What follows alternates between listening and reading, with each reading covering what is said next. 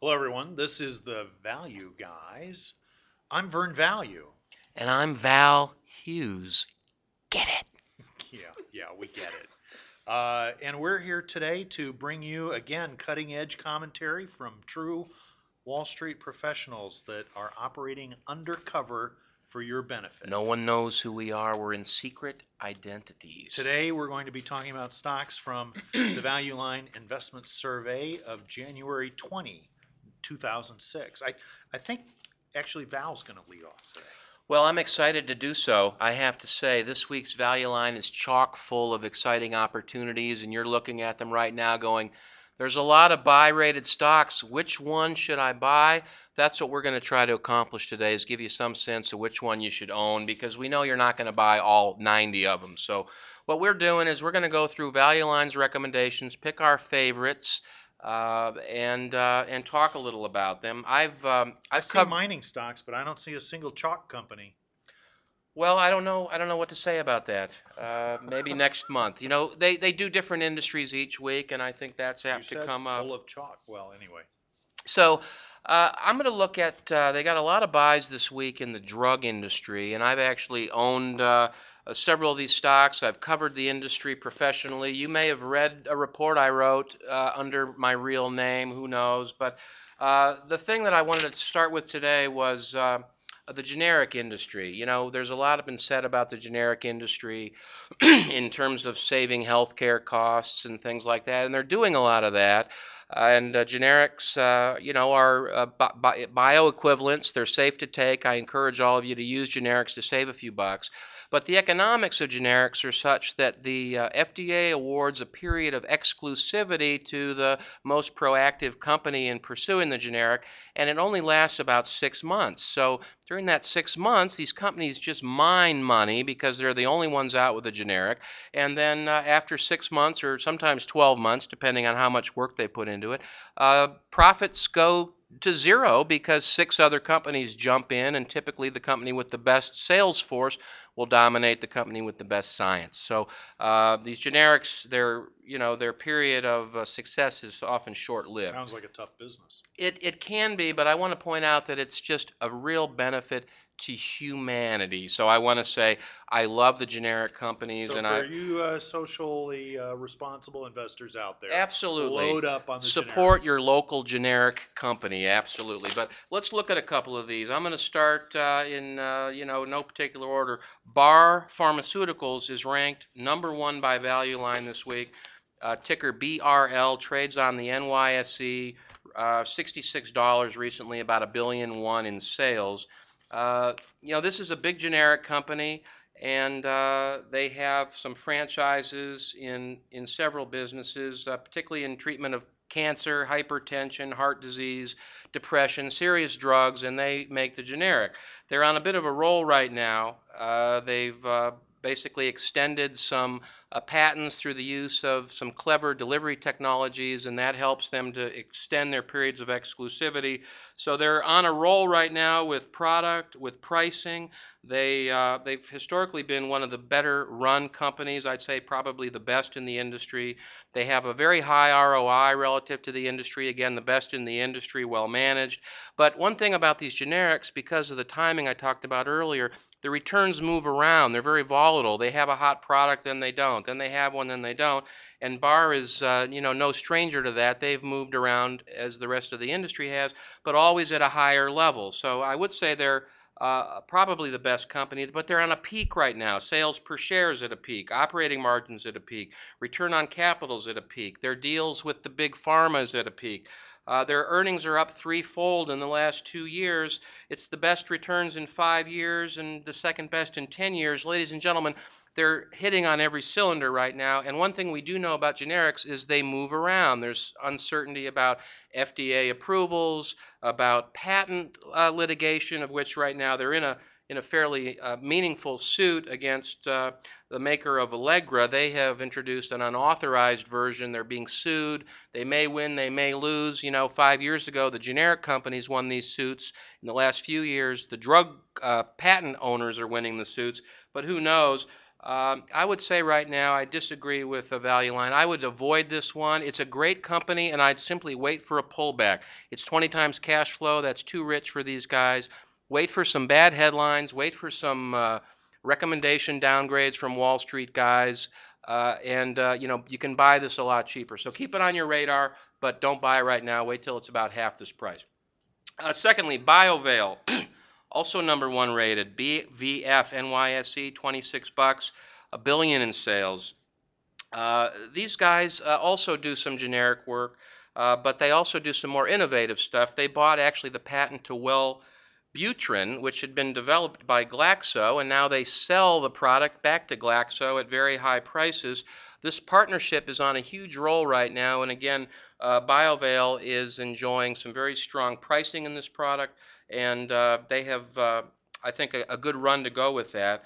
They've got a new launch coming up on a generic version of uh, Tramadol called Ultram ER. Uh, uh, just like Barr, their returns have been choppy. They've been a little, uh, you know, a little worse than than Barr. They're not as well run a company, but I think that's all in the stock. Biovail sells at 10 times cash flow and the luck factor for timing is the same between these companies.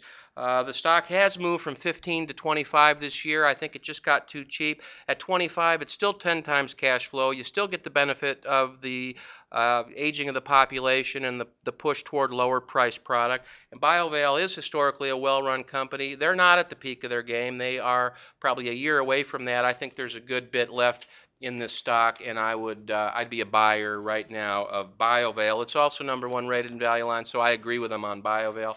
Uh, finally, Allergan, uh, number one rated at Value Line, ticker AGN NYSE. These are the Botox people, aren't they? They do make Botox, but uh, these guys are very serious chemists with regard to ophthalmologic ophthalmologic, if I may. Say that one more uh, time. Ophthalmologic, ophthalmologic. Wow uh, issues. And so they over 50% of their revenues actually come from very serious medicines to treat eye diseases. They're the number one player in that space. Uh, they're a very stable company. They've got about two billion in sales, and uh, you know well, they're with an aging population. That ought to be a great play. Well, the, the company has uh, done, done very well in that space and basically owns that uh, owns that business, very high market shares. The thing that's been exciting, though, in the last few years, you point out, is the Botox business, and that's on a big roll too. I mean, every time you open People magazine, you know their business is extremely good. And uh, uh, just like uh, you know, Barr, uh, they're right now uh, hitting on on all all cylinders. Their uh, returns on capital have moved into the low 20s. They are a bit more stable, quite a bit more stable than the generics. Uh, they've got a lot of growth ahead of them, both in Botox, as you point out, aging of the population, and this ophthalmology business is very stable. But again, this all comes with a cost. Right now, it's 33 times earnings, uh, 30 times cash flow. So, Ouch. also a number one rated stock. I would simply pass and I would buy Biovail. Okay, I just got a few minutes here. We want to get Vern on. He's chock full of uh, exciting ideas. But I just want to throw out, you know, this drug industry review by Value Line this week has a couple of big old-fashioned drug companies that they've put threes on, and Big I've Big pharma. I've owned these stocks. I studied them. I understand a little bit about these things. Merck and Pfizer are two terrific companies. Uh, they have uh, you know giant businesses. Uh, Merck has 20 billion in sales, and Pfizer, among the biggest companies in the world, has 50 billion in sales. Neither has a, a, a lick of debt. Uh, they do 30% operating margins. They both return 20% on capital. Uh, with a little debt, they could be earning 30% on equity.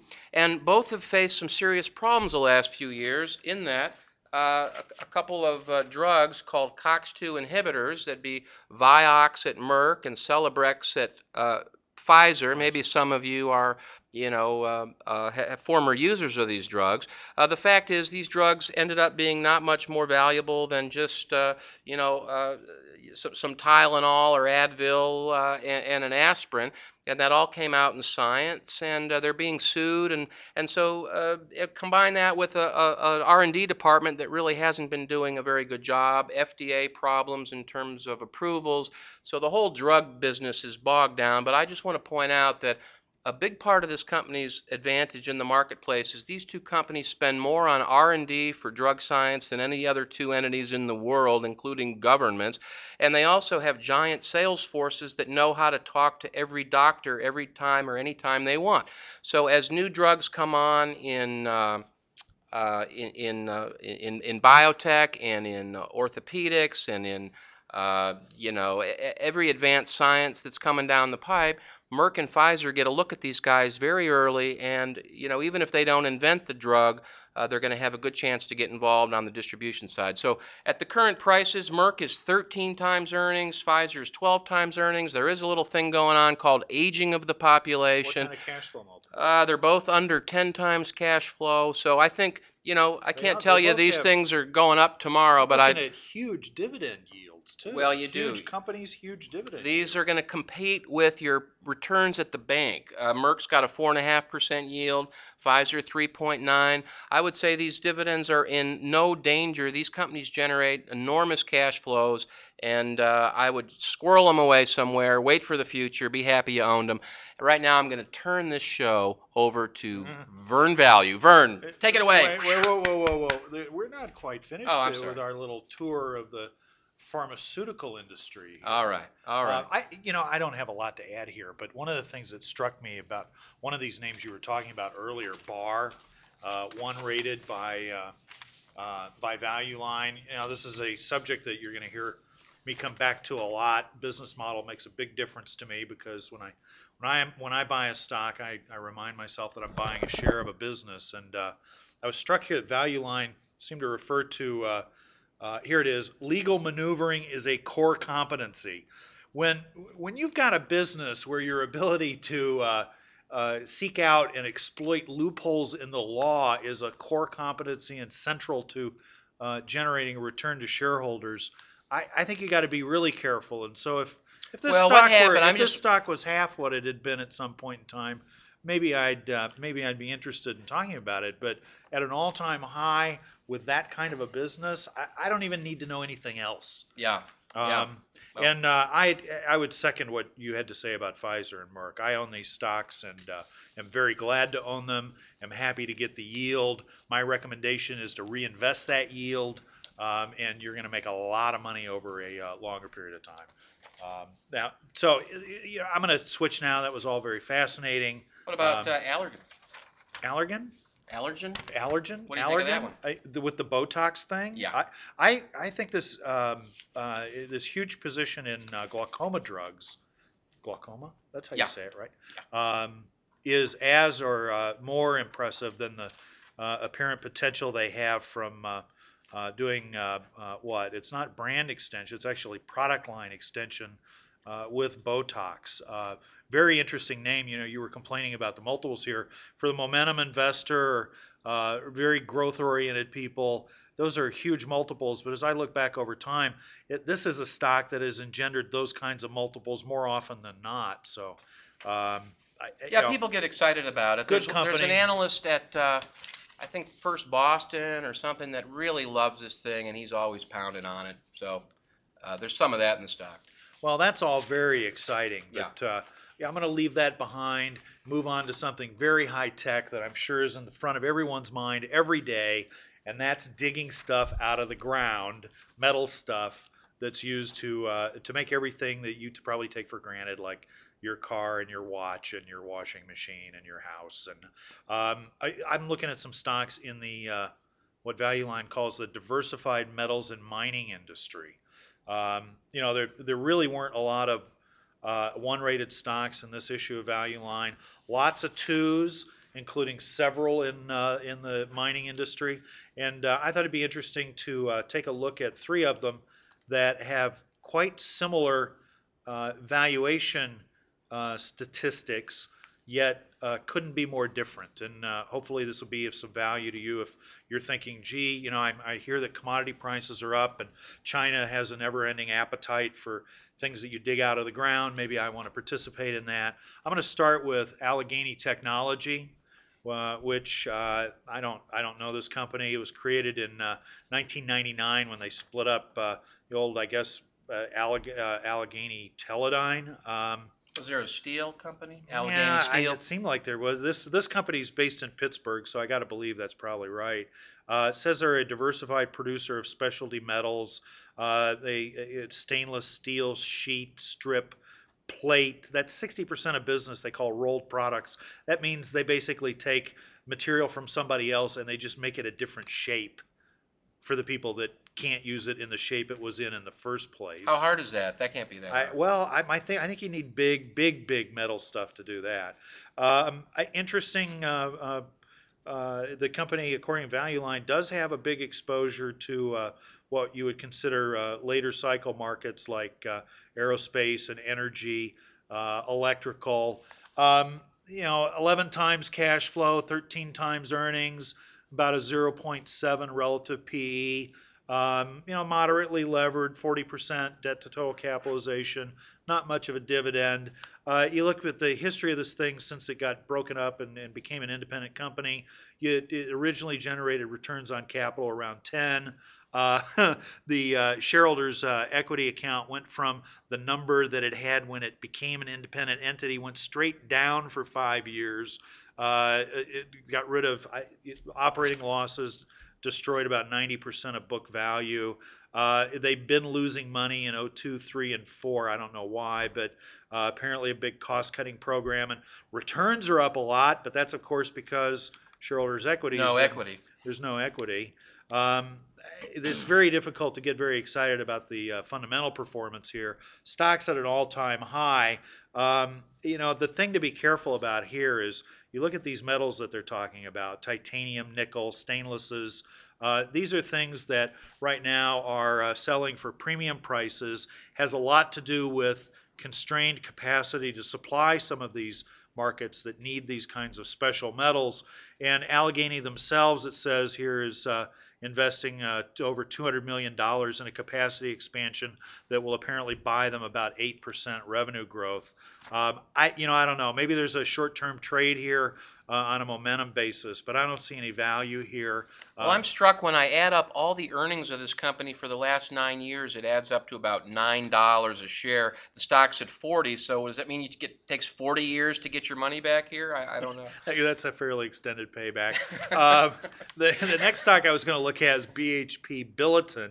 Uh, for those of you not familiar with this company, is a combination of uh, the old Broken Hill proprietary in Australia and Billiton, two major um, uh, mining companies based in Australia.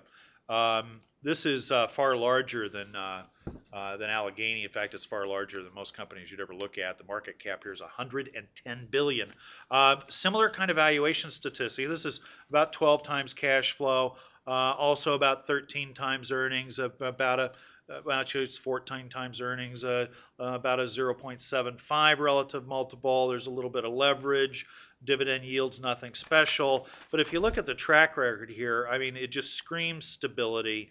Uh, operating margins, I, you know, in a 10-year period, never below 15%.